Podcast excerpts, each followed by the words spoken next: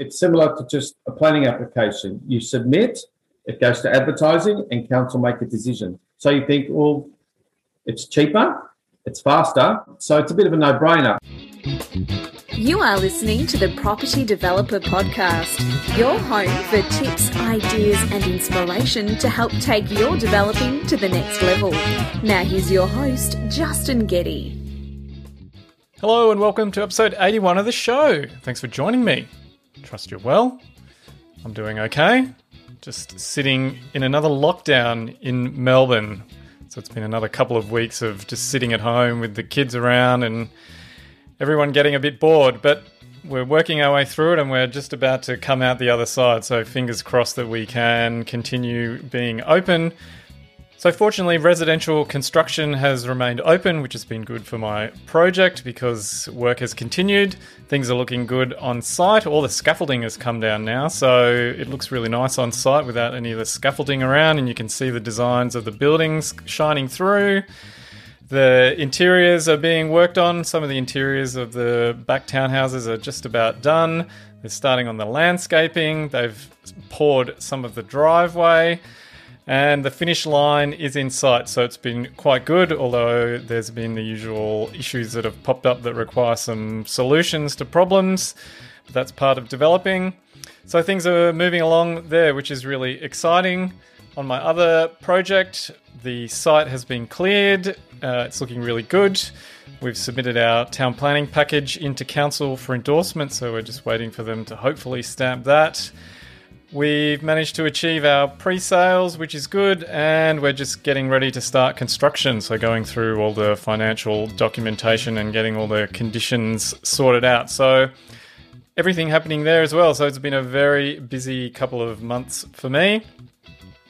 Now, one good part about the lockdown in Melbourne is that I had a little bit of time to wrap up my training program, which has been good. And I now have some people in there testing it out. And I'll be opening it up soon to other people. So if you are interested in learning how to develop property, then please email me, Justin at propertydeveloperpodcast.com, and I can send you some more information about the program. I'm sure it's going to be something that people really enjoy. Now, speaking of my project updates, be sure to check out my social channels on Insta and Facebook under the handle of Property Developer Podcast. And you can see all my latest project updates. I do video updates about how the sites are looking. So if you want to check out how they're progressing, that's where you can find them. And I also post other property development related news. So go check them out. Okay, on to today's guest, a friend of mine, John Marquez, who will be familiar to people who listen to the show. John was my very first guest on the show way back in episode 2, and we also talked to him in episode 12. John's a very active developer, He's done a number of projects, a couple of 4 unit sites, a couple of 10 unit sites. He's got quite a few projects happening. And we're going to talk about John's experience getting restrictive covenants lifted off property. So, this is a conversation we haven't had before on the show. It's quite interesting about how you can get a burden lifted off a potential development site. So, in this conversation with John, we're going to talk about well, what is a restrictive covenant and how do you know if the land you're looking at has one? Who do you need help from to remove a covenant? And how do you actually go about getting them lifted? So keep an ear out in this conversation for how John ended up sitting in the Supreme Court of Victoria, wondering whether or not he may be losing his case. So, this discussion between John and I is just that a conversation. It's not legal advice about how to get a covenant removed. You need to talk to a good lawyer about getting that done if it's something that you're thinking of doing. Anyway, I really enjoyed this chat about restrictive covenants. It's a good one. I'm sure you'll get something out of it. So let's head over to John. John Marquez from Arena Equity. Welcome back to the Property Developer Podcast. Thanks again, Justin. Good to be back. For those who've joined the podcast a bit late in the uh, piece, John was actually my very first guest on the show in episode number two. And then you came back and joined us for episode number 12. So if you want to find out a bit more about John, go back and have a listen to those two episodes. But um, you've had a pretty interesting property development career so far. You've decided to tackle a couple of interesting projects, which we might touch on a couple of them today. Uh, but you did a small four unit project as your first project, and then you partnered up with someone and took on some bigger projects. Um, and one of them involved removing a covenant, which we're going to talk about today, removing covenants. But uh, maybe just give us a quick snapshot of what you've been up to since we last spoke. You've definitely had a few more projects uh, under the belt. Oh, one of them that I forgot to mention was a uh, a trip to the planning tribunal, which uh, you weren't successful at. So yeah, you've had a pretty colourful developing career. Yeah, that's correct.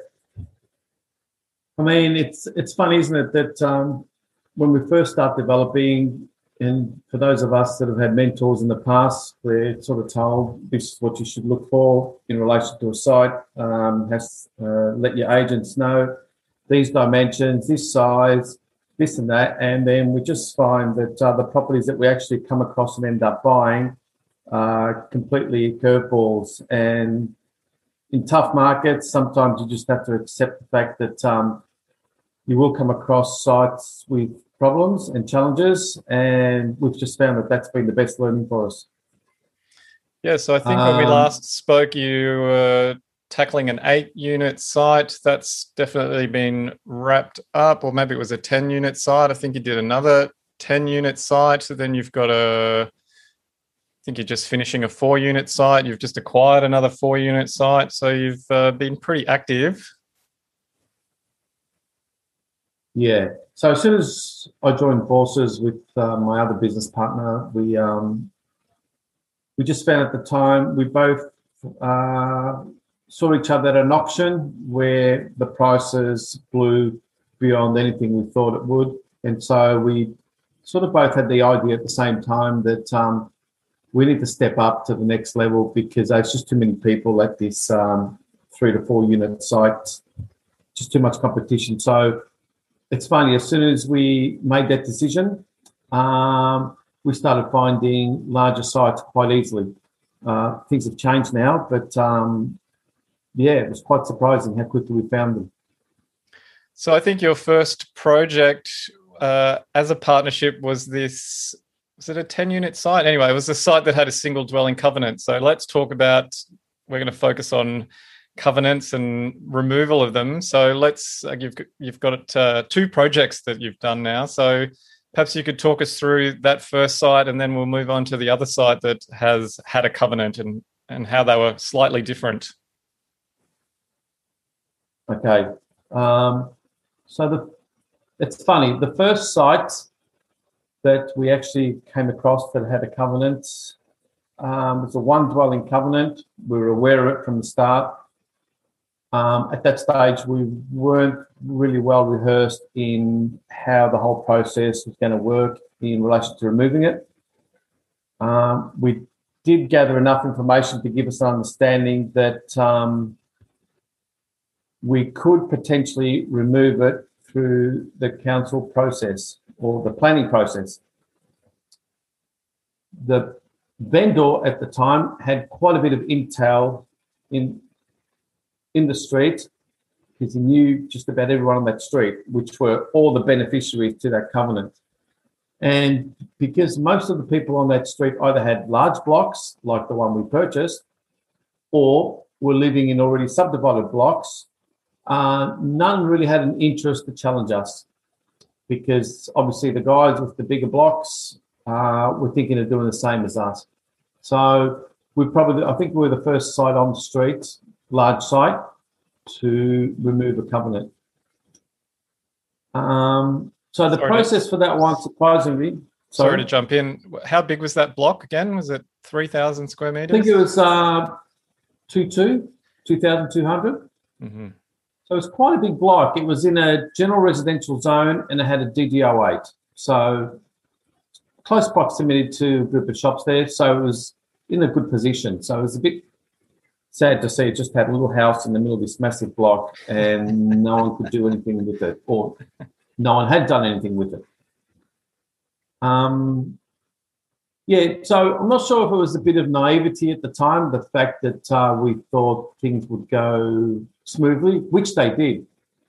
Um, and then obviously later on with other projects, we found that um, it can be quite challenging, the removal process. Um, did you want me to talk about how we went through it? Yeah, well, we might just take one step back before we get into the mechanics of how you went about it. But when you're looking at a site, how do you know that it's got a covenant and what is a restrictive covenant or a covenant? Yeah, I'll just, um, and it, it's interesting. I was reading the other day on some covenant forum about the number of developers in the past that have been caught out with um, covenants. Uh, they're so easily to miss. And I've actually heard stories developers have gone all the way through the planning process only to find out towards the end that their property had a one dwelling covenant. And that's the fact that council don't really look into uh, the title till right at the end of the process. So unless you've got a team, I mean, look, in most cases, you expect the real estate agent to make you aware of this or your solicitor when he's reviewing your contracts. But um, yeah, it's interesting to know that it's actually gotten under the radar of a lot of people. So, just firstly, to to describe um, a covenant, um, basically, it's an agreement between landowners uh, which may restrict how land is used and developed.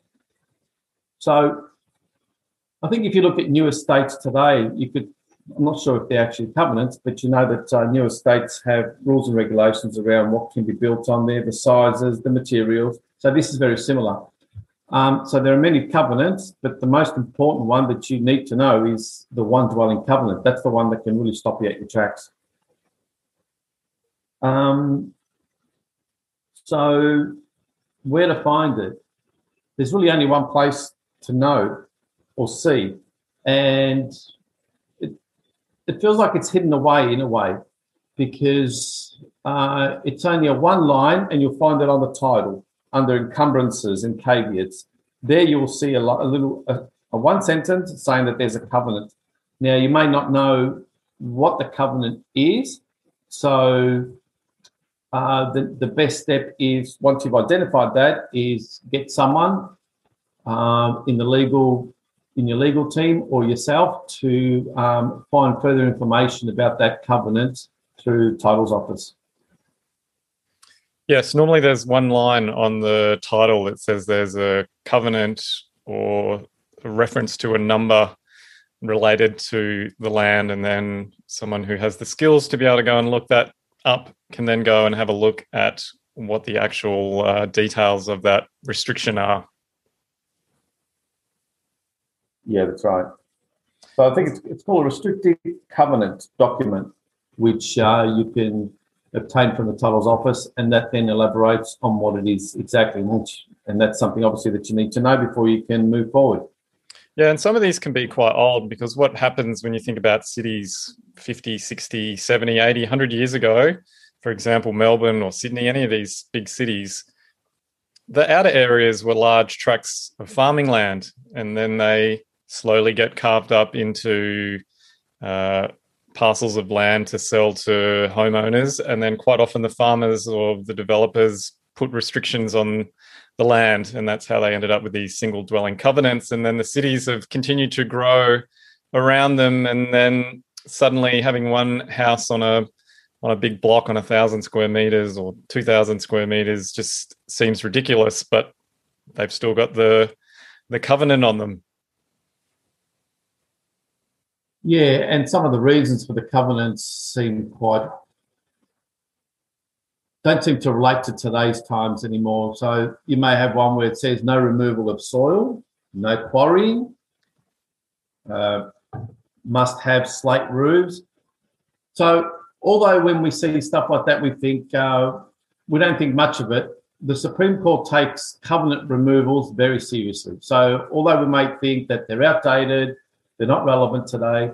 Uh, the Supreme Court sees it a serious matter because it is an agreement that was made in the past. Yes, well, it's good that you touched on the Supreme Court. So you've had one covenant removal that went pretty smoothly. It went through the planning process. The other one that you had to go through the Supreme Court. So let's talk about the two ways that you can get a covenant removed, and then let's go through your experience with both those options. Okay, so there's a few ways, but the most popular ways are either through the town planning process or the Supreme Court. Um, deciding on which way to go about it, um, you would find out through digging information about the covenant. So you would usually, as soon as you buy, as soon as you committed to a site, say through a due diligence period, during that time, um, you would try and find as much information as you can about the covenant, the beneficiaries or the people affected, the number of beneficiaries, where the beneficiaries live in relation to your site. Um, and so all this information you would either you would achieve through your land surveyor, a town planner, or even a legal expert in covenants. So once all that's revealed, it gives you a good understanding of which way to go. Because when most people sit down and talk to the land surveyor or their solicitor, they usually find that it's a no-brainer to go through the town planning process. It's a more straightforward process. So it's similar to just a planning application. You submit, it goes to advertising, and council make a decision. So you think, well, it's cheaper, it's faster. Um, so it's a bit of a no brainer until you find out that you only need one beneficiary to object to bring the whole process to a standstill. Once that happens, council just issue a refusal and then you end up at a Supreme Court basically. So you would have to be quite confident that you're not going to get any challenges from any beneficiaries, which may seem like an insurmountable task. However, it all depends on how many beneficiaries there are. If you find that there's only, say, five or six beneficiaries, uh, you may be able to meet with them and have a discussion around whether they're thinking of um, challenging. If not, uh, you can you can formulate a legal letter that they can sign saying that they won't be taking the action, and you can submit that with your application. So that sort of covers you from the start. However, in most cases, you'll find that you'll have more beneficiaries than that. Yeah, and the funny part about beneficiaries is that the land that the beneficiaries or the land that are, the land that is considered beneficiaries it may not just be next door sometimes it can they can be streets away there's it's really un there's no kind of rhyme or reason about where some of these titled uh, beneficiary blocks might be yeah but the, from the supreme court or even from councils more from the Supreme Court if you end up there. Um, the further away a beneficiary is, uh, the less he's going to be um, affected by what you're doing. So visually, you know, he's not going to be, uh, his views aren't going to, uh, any views that he may have or any changes that you're making won't affect him as much as it would your immediate neighbours. So this is why it's important to find out who they are and where they are, and then having that information. And if you do end up at the Supreme Court, now you, the Supreme Court have got all this information, and then they know that the people they have all the intel on the people that are challenging it, and then based on that, they will determine that uh, it's not really affecting anybody detrimentally, depending on where they live. All right. So for your first site that you did the covenant removal, you went through the town planning process and that all went fairly smoothly. Is that right? You went to advertising. Uh, were there many beneficiaries? No. Um, it was basically the people on the street, and it wasn't such a big street. So uh, there weren't many beneficiaries. And as I said, a bit of naivety from our behalf because we just thought this is too easy. So um, had no challenges from anybody. Uh, we did um, meet with some of the neighbours uh, that we got in contact with through the vendor, who knew him quite well. And so we had an understanding that we weren't going to get challenged. However, as I said, it depends on. Uh, we didn't actually talk to all the beneficiaries. We had, we had a fairly good understanding just based on the fact that most people on the street had large blocks or subdivided already blocks, so it wasn't really much of a issue to them. And also the fact that they didn't have an understanding of what we were proposing, because at that stage we tried not to declare or make it obvious what we were planning to do with that site. So all went smoothly. Um, oh, I just had a end of the recollection. I just had a recollection. I, I just remembered that I think you had a clause in your sale contract with the vendor that um, related to you getting the covenant lifted. Is that correct? Yeah, it was quite surprising that he accepted that. So um, the deal was uh, the clause in the contract was that um, subject to removal of the covenant, which we were a bit cheeky putting that in there and didn't think uh, it would be accepted, but it was. So we've tried that since on other sites and have found in most cases that uh, vendors aren't willing to accept such clauses. So it was quite surprising that uh, the vendor at the time did. Yeah, well, this, we're talking about a different market uh, when you were purchasing that block. But so you went through advertising, you got no objections, and then what happened? So then you get to the end of the process.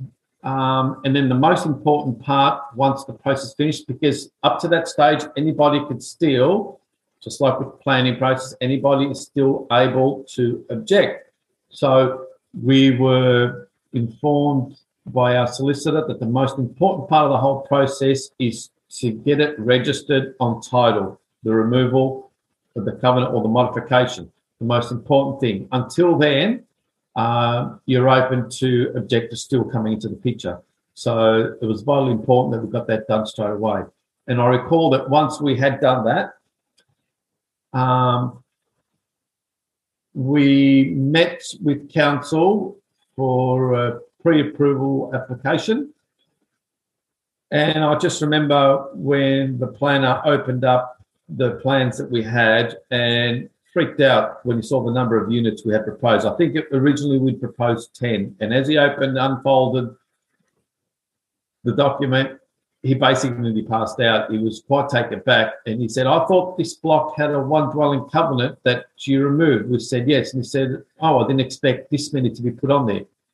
And so this is another reason why um, you have to be cautious about which council it is you're dealing with. Certain councils, just like with subdivisions, won't allow you to just submit uh, an application for the removal or modification of a covenant. They actually want to see um, a town planning application with it showing what it is that you're proposing, just like with a subdivision. They want to see what it is. So in this case, uh, this particular council uh, didn't ask for it. So that was another reason we were quite confident that we'd have a good chance of getting it through.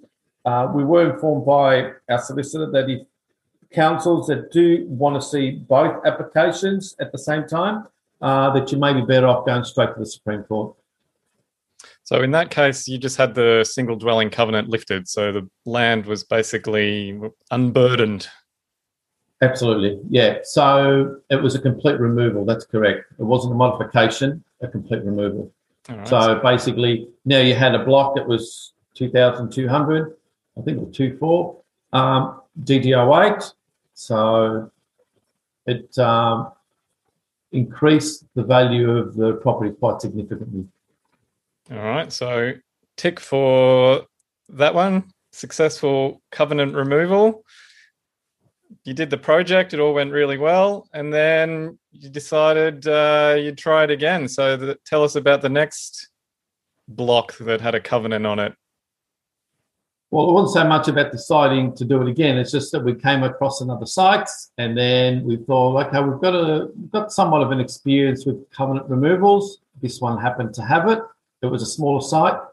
Um, however, again, it was in a DDO8, and we thought, um, of course, when you're tackling covenant removals, you always have to factor in the worst case scenario. So the extra time and the extra money uh, and the extra headaches, and then risk reward, work out if it's all still uh, based on your FISO, worth the effort. So with this one, we came across was on the main road. Um, had a one dwelling covenant. There was quite enough examples and precedences on the street to make it seem like it was a straightforward no-brainer to remove. So we thought this is an easy one. We had our neighbour next door on one side that uh, had recently had theirs modified. We had a couple of other examples further down the street. We had our neighbour on our other side that was looking at removing theirs or modifying theirs also. So we thought it's all happening here. This is an easy one.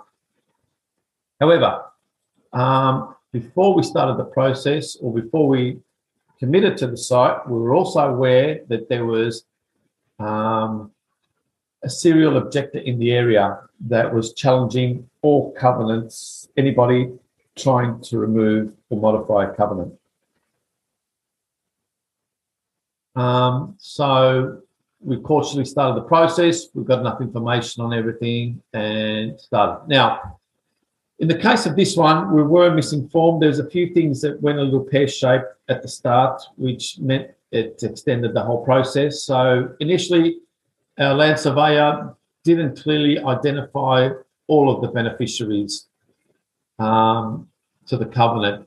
So when then council, when council advertised, they just did a blanket advertising to everybody, which uh, they've got the right to, but um, probably shouldn't have happened. We should have informed them more clearly of all the beneficiaries without having left any out. So, sorry, just sorry to interrupt. What what do you mean? Council did a blanket advertising? Um, okay, so I think I think there's there's rules around um, if council don't have enough information about something that they can just advertise to everybody in the vicinity. So that's every household or every block of land within a certain distance from the subject site. Yep. So I believe potentially you're sweeping up a whole bunch of people that have no interest or aren't considered beneficiaries. Right. So we started getting objections from people that actually weren't beneficiaries, and there was also confusion around who was and who wasn't, just based on the information we had at the time.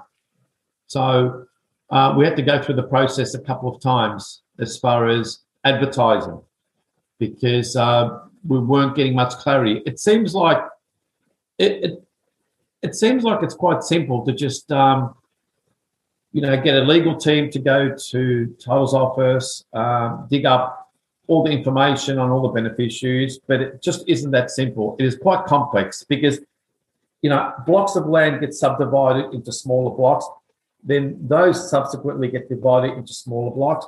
And so you've got to follow the trail of when these subdivisions were done, the dates, which one precedes which one, the beneficiaries of each, and it gets quite detailed. So our mistake was probably that we should have used a legal expert rather than just a land surveyor. Um, so that was part of that issue. So um, and then the the person that um, the local uh, serial objector, he got wind of this and he approached council and started having to go at council. He went there quite a few times, uh, challenging some of the stuff that wasn't done right and things like this. So he started getting wind of all this stuff, and yeah, he's just started making it difficult for us. Um, so things didn't go well from the start. Um, as I said, we received um, objections from people that weren't beneficiaries, some that we didn't know whether they were or not. So council had to then refer to their legal team to get a little more clarity over the whole matter. And towards the end, yeah, the whole process um, broke down basically due to the fact that initially we were informed that there weren't that many beneficiaries. I think it was a total of 13, and most of those were three, four blocks away in a in a dead end street in a little section of the suburb. And so that was part of the reason we decided to go through the town planning process as opposed to straight to the Supreme Court, which probably would have been, in hindsight, the best option based on knowing that um, we were going to get challenges just based on the fact that once it was revealed, there was many more, dozens more beneficiaries than what we were initially informed. By this stage, we had already started the town planning process, so it was a little late. So we thought, let's just see it through and see how it goes. So, how many beneficiaries roughly were there in the end? I think there was, I think there was thirty or forty beneficiaries, okay. and they were all around us. So initially, we were told that there was none, there was no beneficiaries to the covenants in the immediate vicinity, and then it was revealed that all our neighbours, front, side, back, all were beneficiaries to the covenant. So now it became a completely different matter, knowing that they had a right, they had more rights than someone that was two, three blocks away, which sounded odd from the start, but that's that was the information that um, we had at hand at the time, and we believed uh, the person that um, had revealed this information to us. So, a bit of a letdown, but um, yeah, it was all part of the process, I guess. So, we got towards the end, and obviously having a beneficiary object, that just meant that um, council were no longer part of the process. It now became a legal process, and therefore it would have to then go to the Supreme Court. And so, roughly, how long did that take, and how much did it cost? Okay, so the, this is another reason a lot of people, when they first get an understanding of the processes to removing covenants, uh, choose to go through the planning process it's much cheaper, two to three thousand dollars, and probably takes between four and six months. However, if things don't work out the way you expect them to, you can then add another six or nine months to that because you're going to then have to go to the Supreme Court to resolve the matter. So many legal experts will say that it's always best even if you know you're going to end up at the Supreme Court, to go through the town plan to, to go through the town planning process first, or the planning process, because it will reveal everybody. It will reveal who's who, and that makes the Supreme Court's uh, process a little easier and faster, as you've already got that information. So when you have your first hearing, they're already aware of who's who and who's got and who's got more rights than who to object based on uh, who's been more affected by what you're proposing. All right. So you get your rejection letter from the council, then what? Okay, so then it's just a matter of um, finding um, a covenant removal expert. In our case, we used uh, Easton Consulting, I think it is. They're well known. They're probably one of the biggest and best known in Melbourne, Robert Easton. So we approached him, and then he started um, digging up all the information he could to start the process. And then, so that's his job. And then you've also then you've got a legal team um, who have the barristers who represent you in court, and the best, or one of the biggest, is Aldersons. So we employed their services also. So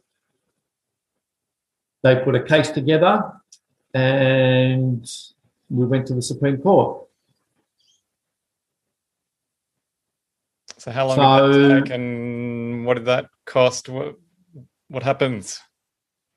Okay, so we usually factor in if we know we're we usually factor in worst case scenarios when it comes to removing covenants. So we always factor in the fact that we're going to end up at the Supreme Court, as you would when you buy any site. You always factor in the worst case scenarios, and if your numbers still look reasonably good, then you know that that's the worst that's going to happen. So we usually factor in twenty-five to thirty thousand, knowing that if we end up at the Supreme Court, that's roughly what it's going to cost us. In this case, we went to the Supreme Court with our neighbour who was in the same position as us. He was looking at um, modifying the covenant and then either developing or putting his site on the market. So, what was revealed about the neighbouring properties that had the covenants modified, or initially we thought removed, but what we realised was they had theirs modified to four units. So it would be a no-brainer to know that if you tried to challenge beyond four dwellings, that you'd be in serious trouble with the Supreme Court. So we knew this from the onset. So we'd already done our numbers on best case scenario, getting four units on the site, factoring 30,000 for the Supreme Court.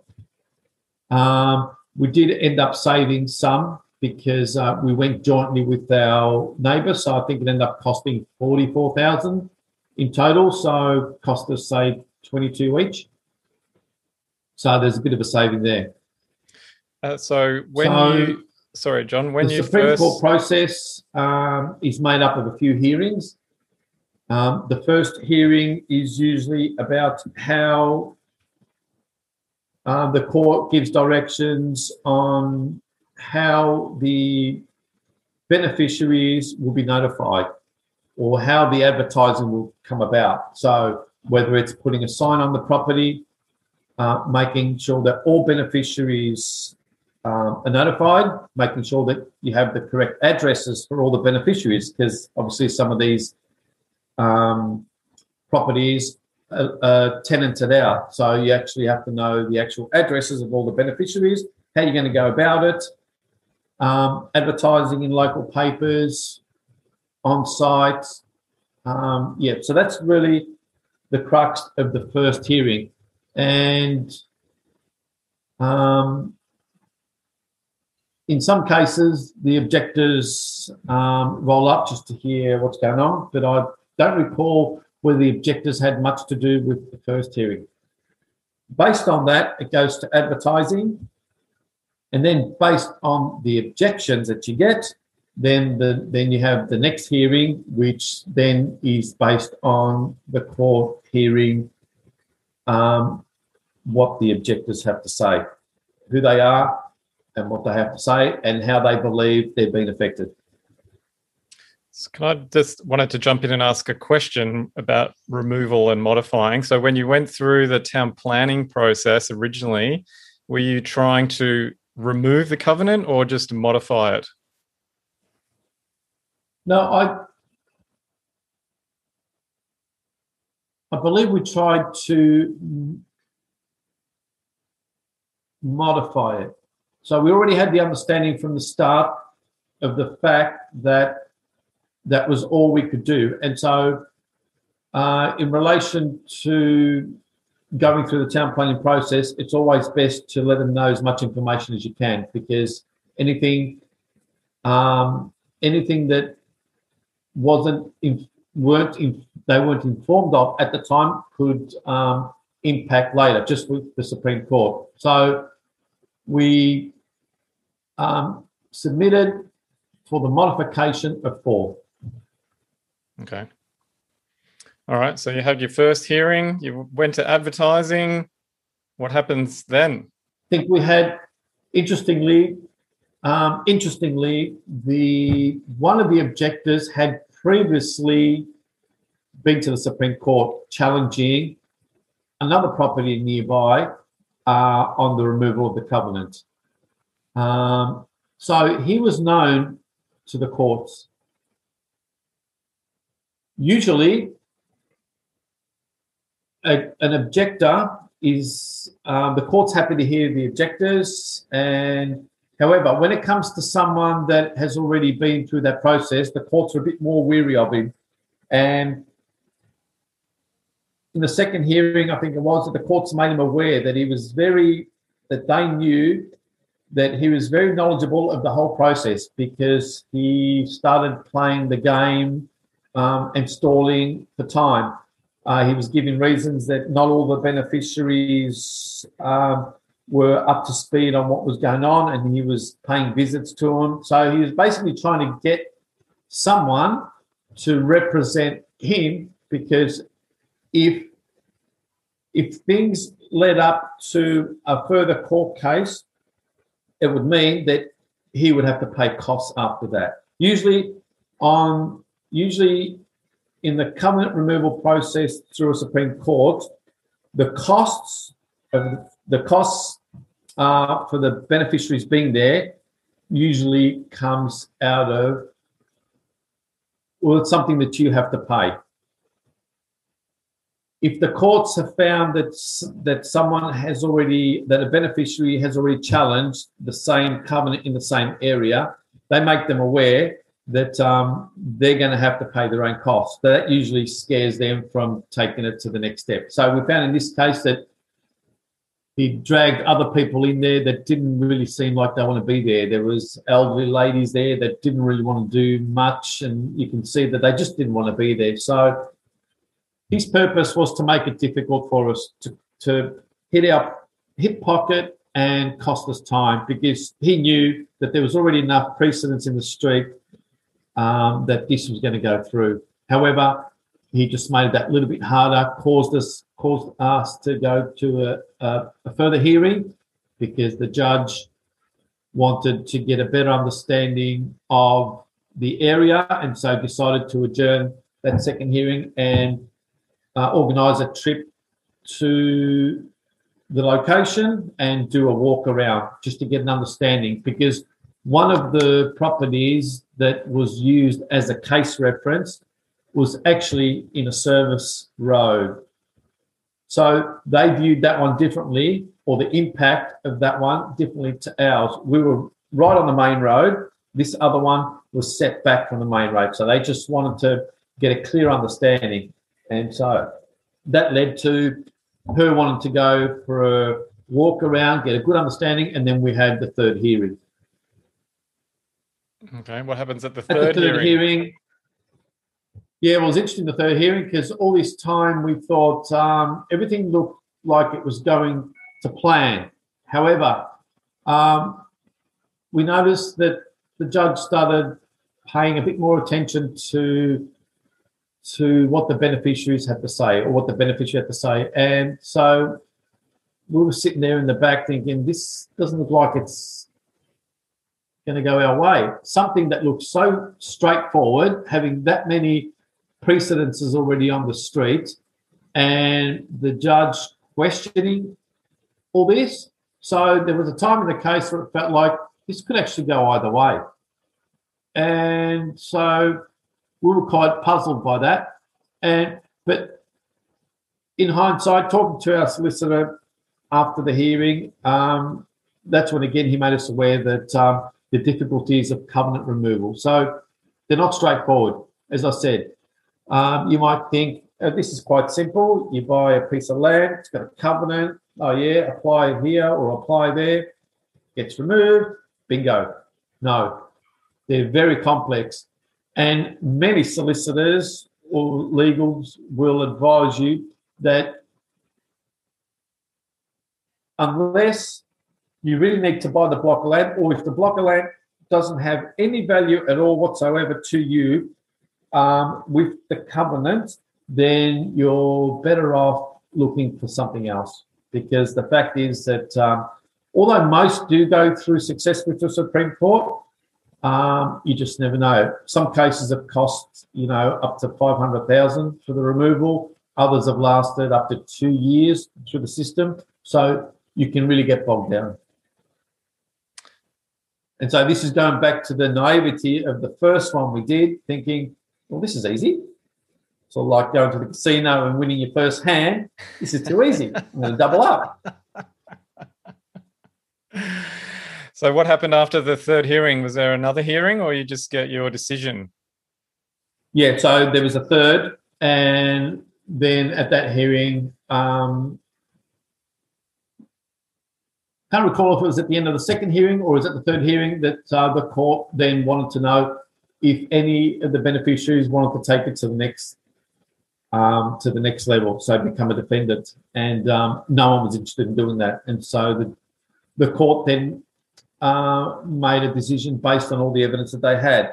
Now, a court doesn't necessarily have to have uh, beneficiaries there to for the process to be any simpler. If no beneficiaries roll up, which in a lot of cases is what happens, the court will still look at everything in its own merit. So the the fact that there's no beneficiaries there to uh, put their case forward does not mean that the court's still not going to look at the not going to look at all information with a magnifying glass and get a good understanding of it and make their own decision on whether they believe uh, it should be removed or not. So you might think, oh, no beneficiaries have turned up. This is good. Uh, sound looks like no one's interested. Well, that's not how the courts look at it. They will still, unlike other other forms, um, other cases where you may say, okay, uh, they haven't they haven't rolled up, and so therefore uh, there's no care factor there. There's no care factor there. So it was quite a relief. The whole process took just over six months, I think it was. So if you add if you add together the fact that we first went through the planning process and then the Supreme Court, probably close to nine, ten months, I think the whole process. Okay, and So then what you you get? see, You get a written decision from the judge, did you? Yeah, written decision, and then again, uh, once you have that, um, it's registered on title and modified. In this case, modified to four. So then we knew that. Um, so that was the new status of that block. Um, And who handles that modification to the? Sorry? Who handles the modification to the covenant? who, when you say who handles it, Yeah, who actually does the? Is it your solicitor that makes an application yeah, to the yeah, titles so office? it's- yeah, uh, yeah. So the solicitor does all the documentation and submits it to the titles office. Okay. So So what are the bit of a lessons relief learned? towards the end. Hey, So what are the lessons learnt out of all this, John? oh well. As I said, from from a legal perspective, they will tell you that um, it's a serious matter, and so will, and the Supreme Court will treat it that way. So, I guess the lessons learned are one: uh, if when you come across a property with the covenant, yes, it's probably worth. If your numbers look good, it's probably worth digging up and finding out as much information as you can, and then based on that information, uh, determine whether it's worth moving forward. And obviously, you'd have advice from your representative, whoever it may be, or your land surveyor, your town planner, your solicitor, whoever you've engaged to find all the information through. Um, but as I said earlier, you have to factor in the worst, worst case scenario. So, yeah, you, I think in most cases you just got to factor in going through the Supreme Court. But that's what's more important is the probabilities of winning rather than the probabilities of ending up at the Supreme Court. Mhm. Uh, well, I think getting those reports on who the beneficiaries might be on a covenant is actually not that expensive. I think it's sort of four hundred bucks, four or five hundred bucks. Yeah, can't recall, but it wasn't that much. But it's probably the most important part of the step that um, it's done correctly. Um, our neighbour at the time um, had quite a bit of understanding because he was always fascinated by covenant removal. So he knew quite a bit about all that. So he was sort of part of the reason that um, it was revealed that uh, council uh, hadn't done the job correctly. And so he, he was having conversations with council in relation to how it should have been done or the fact that they didn't do this and they didn't do that. So you need to make sure that you have someone uh, that's going to reveal all the information because at the Supreme Courts, you know that um, they can easily dismiss a matter based on the fact that you were ill informed or they weren't um, told the whole story. So, and they will challenge they will challenge your solicitor in court in relation to um, questions around all this. So you need to make sure that your representative, as I said, you'd need it. You'd need a, an expert um, to represent you in court. Um, as far as finding the information on on the beneficiaries, again, um, you may just get your land survey at the start, and if it feels like if it feels like um, there still could be potential of going ahead with the purchase, then it may pay to then get someone like uh, Robert Easton involved, who is the expert, and he'll be able to dig all the information out. And then it's just a matter of assessing it all, and based on beneficiaries, precedences already set in the streets. Uh, you never want to be the first, as we know. Um, based on all that, uh, you'll get a probability from your legal team, and based on that, you make a decision. But as we know, VCAT hearings, Supreme Court hearings, you just never know. And that's Very sort of- true. that's what scares most people off. That's true. Well, you've had a VCAT loss and now you've had a Supreme Court win. So I don't know whether that makes you even or out in front. I don't know. Well, from, from our perspective, the the experience we had on the removal of both those, or the modification of one, the removal of one, uh, it seemed that the first one we did, um, everything worked out much easier than we ex- expected, and we probably, as I said, we're probably a bit naive on that one, but however it worked, and then having that understanding and that confidence going to the second one where we then thought this one's just too easy. There's already three or four precedences on the streets. We're not pushing it beyond what they've done, and that is modification to four. This is just a straightforward no-brainer. And yet, three hearings later and forty-four thousand dollars and nine months or ten months, we come to the conclusion that um, was it all worth it? Uh, well, that would also be based on the fact of you having an understanding of where you believe the market's going to be in 12 months' time. So I guess it's important to get a long settlement when it comes to um, properties with covenants. And also, if you can sneak in a clause to say that um, if you're not successful, that you can pull out of the deal. But again, it's I think you'd have to be pretty lucky to get that one across the line with the vendor. yeah, particularly in a hot market. Mm. Yeah. All right. Well, No, John, well worth looking at sites for people that um, in a hot market again. Uh, sometimes all that's on the market are problem sites, so it's always worth being a little inquisitive and finding out what the problem is, and you may be able to resolve it. And knowing that if you do, uh, you're just armed with more and more information each time. So um, next time you come across a similar site that you know most people want to keep away from, and you believe that you um, you've got the experience now to take it through, then yeah, it's always it's all about knowledge, isn't it? Yes, well, we uh, really appreciate you coming on today and sharing that knowledge with us and your lessons learned. It's been pretty interesting hearing your experiences of getting covenants removed. I know it's some a bit of an area that people have an interest in. It scares off a lot of people. But thanks very much for sharing your experience with covenant removal, John. We really appreciate it. Yeah, appreciate your time, and I think it's uh, good for people to just get some sort of small understanding in insights to how it works, and maybe it might spur some to do it. It might scare some off, but I think in the end, it's always worth inquiring further about. Well, thanks for being on the Property Developer podcast for the third time, John. Always good to talk to you, and uh, we'll catch you around. Yeah, absolutely. Appreciate being on there, Justin.